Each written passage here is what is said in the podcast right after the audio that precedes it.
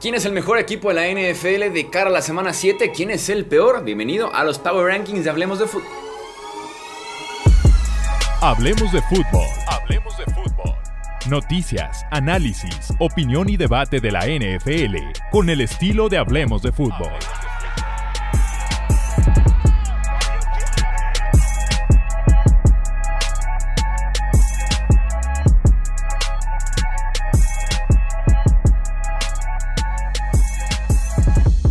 ¿Qué tal amigos? ¿Cómo están? Bienvenidos una vez más aquí a los Power Rankings con nuestro programita especial en el que vamos a definir quién es el mejor, quién es el peor equipo de la NFL. Eh, no estuvimos la semana pasada, por ahí lo expliqué en el podcast de análisis de la semana 6, pendientes, temas personales, complicaciones de tiempo y demás, pero estamos ya de regreso para poder hacer los Power Rankings semana 7. Como tal no va a servir de referencia a la semana 6 porque no hice Power Rankings de semana 6, así que vamos a ver los saltos tremendos que se van a aventar varias franquicias. Y sé de varias que se avientan un brinco así como de 20, 15 puestos por lo menos. O sea, está eh, cañón. Está cañón en ese sentido. Ok, vamos a arrancar entonces. En el puesto número 32 vamos a colocar aquí a los Panthers de Carolina. Porque head coach interino. Van ya en su cuarto coreback, tomando en cuenta que Baker 1, Sam Darnold 2, PJ Walker 3, Jacob son 4. Entonces, Robbie Anderson les hizo un pancho en las laterales. McCaffrey están rumores de que puede salir. DJ Moore, Ryan Burns. Todo está a la venta, básicamente, con los Panthers, el peor equipo de la NFL actualmente. En el puesto 31 vamos a colocar a los Chicago Bears. Eh, por ahí platicaba un poquito en el análisis se lo recomiendo mucho, cómo Justin Fields está potencializando lo negativo en Chicago. Eh, es el quarterback más capturado de la NFL, pero también la mayoría de sus capturas son por arriba del promedio de segundos que puede proteger una línea ofensiva, que son 4.29 segundos. Entonces, Justin Fields está haciendo un desastre en muchos aspectos. Me duele porque me encantaba como prospecto, pero en Chicago están haciendo malas cosas y él las está haciendo peor. Creo yo que es como pudiera definir ese sentido. En el puesto número 30, adiós Jack Easterby, vamos a colocar los Houston Texans. El Jack Easterby, que era el presidente vicepresidente de operaciones. Básicamente, persona que conociera ligeramente a los Texans, persona que odiaba a Jack Easterby. Jugadores, entrenadores, exjugadores, eh, periodistas, analistas, cualquier persona se quejaba de Jack Easterby, así que bien por Houston en finalmente cortar ese cáncer que tenían al interior de la franquicia. En el puesto 29, los Washington Commanders. Eh, Wentz va a estar fuera de 4 a 6 semanas. También platicaba ya con los Commanders.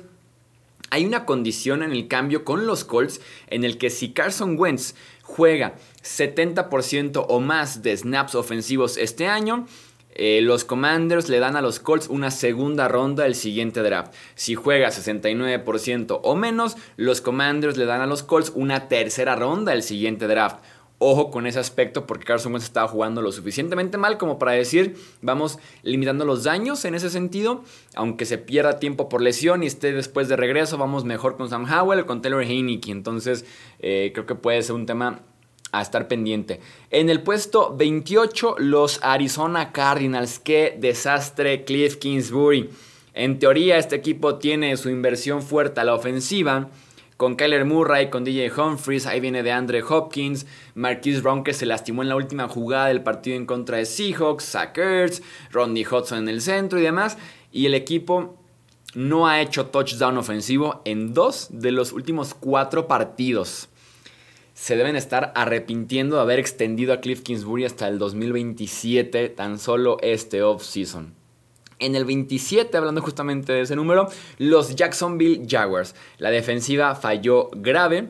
Eh, específicamente el pass rush y la defensiva secundaria. Shaquille Griffin no pudo contra Alex Pierce todo el partido y es por eso que pierden en contra de los Indianapolis Colts. En el 26, los Cleveland Browns, nada, pero nada de defensiva. Si tuviera que elegir top 3 unidades decepcionantes este año, estoy casi seguro que aparecería ahí la defensiva de Cleveland porque con los nombres sanos estuvo jugando fatal y ahora sin Devon Clowney, sin Denzel Ward, dieron un partido criminal en contra de los New England Patriots. En el puesto 25 vamos a colocar aquí a los Raiders. eh, de Las Vegas. Tienen marca de 1-4, bien de semana de descanso. Y les espero un calendario fácil, ¿eh? así que ojo porque los Raiders en una de esas se recuperan. En el puesto número 24 vamos a poner aquí a los Pittsburgh Steelers.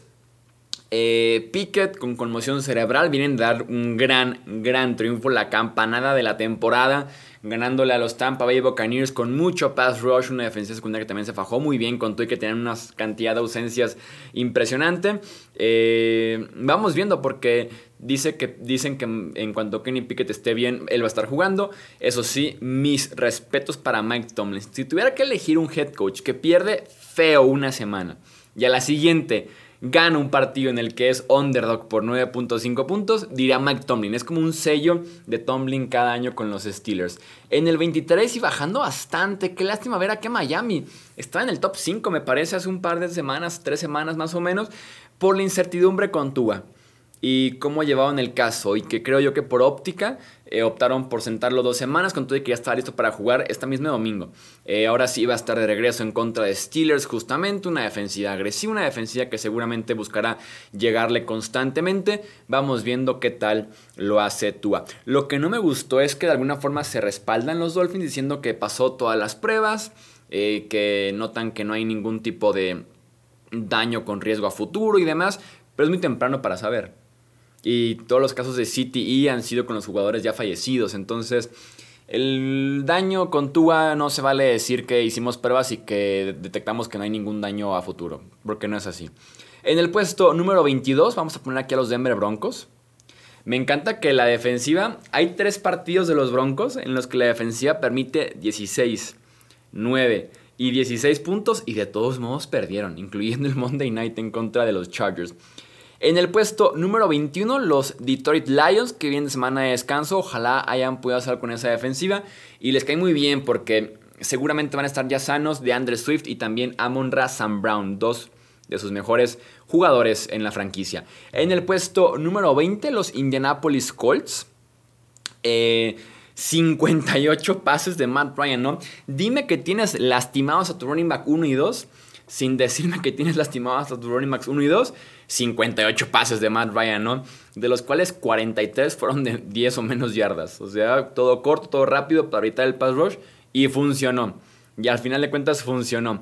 En el puesto número 19 pondremos aquí a los New Orleans Saints que eh, la tienen bien complicada este jueves. Van en contra de Cardinals, lo cual es un pan comido, pero van sin Michael Thomas, sin Marshawn Lattimore, Andy Dalton y James Winston están los dos lastimados de la espalda. Da la impresión de que James va a ir a la banca. Da la impresión de que si los dos estuvieran sanos, James iría a la banca, creo yo. Entonces la tienen bien complicada. Qué mala semana tuvieron los Saints para tener partido en jueves. En el puesto número 18 tendremos aquí a los Atlanta Falcons. Mis respetos para ese juego terrestre. Esté quien esté. Arthur Smith, que era la mente ofensiva detrás de el gran juego terrestre ofensivo de los Titans, también Derrick Henry, eh, lo está haciendo magnífico. Lo está haciendo magnífico. Este equipo está encontrando una identidad. Y también ya no toca el Pitts, lo cual es una gran, gran bendición porque ese tight end merece mucho más de producción. En el puesto 17, y hablando de grandes trabajos, decía ya Mike Smith, perdón, Arthur Smith, eh, ahora hablemos de Pete Carroll. Ahora hablemos de Pete Carroll, ¿no? Creo que le debo una disculpa a Pete Carroll porque está haciendo un gran trabajo como coach, un gran, gran trabajo como coach. Y se acuerdan que prácticamente cada semana vengo aquí a hablar de la clase de novatos de los Seahawks, pues tenemos ahora, ya sea por Tari Gulen, ya sea por Charles Cross, por Abraham Lucas, lo que tú quieras, tenemos ahora también a Kenneth Walker, ¿no? Rol de número uno, Kenneth Walker, ten todo el trabajo para ti solo sin Rashad Penny de estorbo, y el tipo la rompe. Entonces, increíble clase de novato de los Seahawks. En el puesto 16 y subiendo los New England Patriots, ¿no? Para mí no hay polémica, Mac Jones mil veces sobre Bailey Zappi. En el podcast de análisis lo mencionaba también. Lanza más largo, menos protección, menos cuidado, como lo están llevando a Bailey Zappi. O sea, dame el juego terrestre de Ramondre Stevenson y dame esta defensiva con energía de jugadores defensivos jóvenes. Con Mac Jones, el equipo va a ser más, más, más competitivo todavía. En el puesto número 15, cayendo grave, ¿eh? los Green Bay Packers, ya insostenibles. Y siempre me tiran en comentarios de cómo tienes a los Packers en el top 3, en el top 1, en el top 5 y demás. Listo, en el 15. Cayendo y grave, ¿no? Eh, Rogers no confía en sus wide receivers. No confía en lo absoluto en sus wide receivers. En el puesto número 14, los Tennessee Titans. Gran timing para semana de descanso creo yo que puede ser como lo que le hacía falta a este equipo de Rabel para volverse a establecer, recuperar jugadores en la defensiva, en la línea ofensiva sobre todo. Derrick Henry apenas iba agarrando ritmo, así que buena semana de descanso para los Tennessee Titans. En el puesto número 13, los Jets. La renovación de los Jets es real. Ganando en Lambeau Field ante los Packers, ¿no? Con los novatos Brice Hall, Sauce Garner, eh, Garrett Wilson, un poco menos, pero también teniendo su impacto por ahí. Alaya Vera Tucker, lo que hizo Quinn Williams, o sea, talento formado por los New York Jets. Da gusto, o sea, ya les tocaba finalmente a los Jets una temporada de este estilo, ¿no? En, la, en el puesto 12, perdón, pondremos a los Rams de Los Ángeles. Otra lesión grave en la línea ofensiva. Esta vez Joe Notboom, el tackle izquierdo. Me pregunto si le habrán marcado a Andrew Whitworth para preguntarle cómo está cómo van las vacaciones, qué cuenta la familia, ya trataste de ellos, cómo va la cuenta de banco, no, no te interesa regresar porque es grave la lesión de tackle izquierdo para los Rams y de por sí Sean McVay tiene ahorita su peor línea ofensiva en el tiempo que ha estado con Los Ángeles y se nota, ¿no? Con ese ataque que no da para nada, no, da, no va a ningún lado. Fuera de Cooper Cup, ese ataque con todo y Kellen Robinson ya pudo otra vez anotar con los Rams. En el puesto número 11, los San Francisco 49ers. Qué lástima que las lesiones acabaron con el momentum de esa defensiva porque estaba literalmente bestial. El último partido, el último gran partido fue ese en contra de Rams, si mal no recuerdo, pero después cayeron Ari Kamstead, Javon Kinlo, Joey Bosa, el safety que parece Polamalu, Jimmy Ward también. Entonces, qué lástima una gran, gran defensiva y las lesiones lo están eh, poco a poco quitándole cierto nivel y talento. Veremos cómo están para noviembre, para diciembre, si recuperan ese nivel, porque sin duda alguna, coach tienen con Dimico Ryans. Eh, faltaría que los jugadores estén sanos para volver a ver esa gran, gran defensiva de los 49ers. En el puesto número 10, los Chargers de Los Ángeles. Este equipo tiene un freno de mano, que es la defensiva jugando fatal, y es el play call. La defensiva a la JC Jackson, a la Nasir Adderley, Kenneth Murray jugando criminal, Joey Bosa lesionado y el freno de mano que es el play call. Están llamando las peores jugadas posibles para el pobre Justin Herbert. Merece más Justin Herbert que estar lanzando pases cortos o estar corriendo en primera y en segunda oportunidad. En el puesto número 9 pondremos aquí a los Tampa Bay Buccaneers. Eh, un esfuerzo de equipo muy pobre por parte de Tampa Bay. Creo que Tom Brady no está jugando mal tiene varios flashazos que tú dices, wow, cómo hace ese pase todavía a los 45 años. El resto del equipo, sobre todo la línea ofensiva, jugó criminal. ¿eh? ¿Qué hubiera pasado si estaba TJ Watt el domingo con los Steelers, no? En el puesto 8, los Baltimore Ravens, otra ventaja que se va.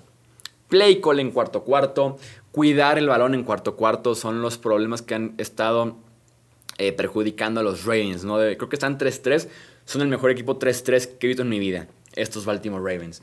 En el puesto número 7, y de verdad no me lo creo, los New York Football Giants. En la historia de Hablemos de Fútbol debe ser el puesto más alto que han tenido los New York Football Giants. Brian Dable y su obra maestra se llaman estos Giants, ¿no? Si creíamos que George Allen era la obra maestra de Brian Dable, pues no, son los Giants ahora en su carrera, ¿no? En su joven carrera. En el puesto número 6 pondremos aquí a los Cincinnati Bengals. Eh, qué diferente ofensiva cuando está Jamar Chase. Qué diferente se ve la ofensiva con Jamar Chase. Eso sí, que se requiere para que Jamar Chase tenga un partido de ese estilo. Que Marshall Lattimore no juegue, el esquinero número uno de los Saints. Y que T. Higgins tampoco juegue para que no le robe targets. Entonces, eh, Jamar Chase un poquito más de consistencia, bebé. Tú puedes. En el puesto número 5 los Dallas Cowboys. Con todo y que perdieron, la defensiva tuvo un gran tercero y cuarto cuarto. Regresa Dak Prescott, no hay polémica. Dak debe ser el quarterback de los Cowboys. Se trata de cuidar el ovoide, eso sí. Se trata de cuidar el ovoide. Más Tony Pollard, menos Zeke Elliott. Y que la defensiva siga jugando como lo está haciendo, que lo está haciendo increíble. Lo que me inspira confianza o cierta esperanza con los Cowboys es que en el tema con Dak tiene ya química con CeeDee Lamb, con Michael Gallup, con Dalton Schultz, así que ese jugador puede producir un poco más, pero también viene con el riesgo de las entregas de balón, que es lo que está haciendo muy bien Cooper Rush. En el puesto número 4, los Minnesota Vikings, 5-1. 5-1 estos Vikings y solo perdieron en contra del equipo número 1 del Power Ranking que son los Eagles, ¿no? El invicto. En el spoiler alert, en el puesto número 3 los Kansas City Chiefs eh, no voy a entrar en pánico, fue un partido bastante decente por parte de los Chiefs contra un rival brutal como son los Bills. Eso sí, ya pierden el desempate. Si llegan a estar empatados con el mismo récord para definir posición en los playoffs, pues los Chiefs ya tienen en contra ese desempate en contra de los Bills que tienen el puesto número 2 en la semana de estos Power Rankings. Eh, la defensiva número 1 en robos, y presente. Cuando los Chiefs parecía que habían anotado, los dejaban en la yarda 1, para atrás con un castigo, interceptado Patrick Mahomes, evita 7 puntos, ¿no? Y después la defensiva te roba otro balón con el partido en la línea, ¿no? Cuando Mahomes iba por la remontada, otro robo. ¿Qué diferencia una defensiva que te roba balones y no solamente una defensiva buena en yardas, por ejemplo, o en puntos, que era lo que hacía en la temporada anterior en Buffalo? Y el puesto número uno le pertenece una vez, una vez más a los Philadelphia Eagles. Fascinante el ataque de Filadelfia con el tema de los RPOs y también increíble que por ejemplo tengas un tipo como James Bradbury que fue cortado por un rival divisional que llega, es tu gran número 2 y está teniendo una temporada excelente o un Brandon Graham, ¿no? Que había dudas de si se quedaba, se iba, cortado, lo que cobraba y demás. Y el tipo de todos modos es bastante bueno sin ser el que, mejor, el que mejores estadísticas tenga en un partido, ¿no? Entonces, este equipo de Philly es muy, muy completo. Y ya saben, soldado de Nick Siriani. Me preguntaron por ahí el otro día en Twitter de que, oye, no hubo pago de rankings. Ya no va a haber qué pasó y demás. Y yo les digo, ¿Cómo no va a haber si es el lugar en el que semana a semana vengo y digo que soy un soldado de Nick Siriani? Así que hasta aquí vamos a dejar esta edición de los Power Rankings de Hablemos de Fútbol. Recuerda que puedes dejar un like, suscribirte y claro, comentar qué opinas de los Power Rankings. ¿Quién está muy alto? ¿Quién está muy bajo? ¿Qué cambiarías tú? Te leo en comentarios o también en Twitter, Facebook, Instagram. Nos encuentras como Hablemos de Fútbol. Yo soy Jesús Sánchez. Hasta la próxima.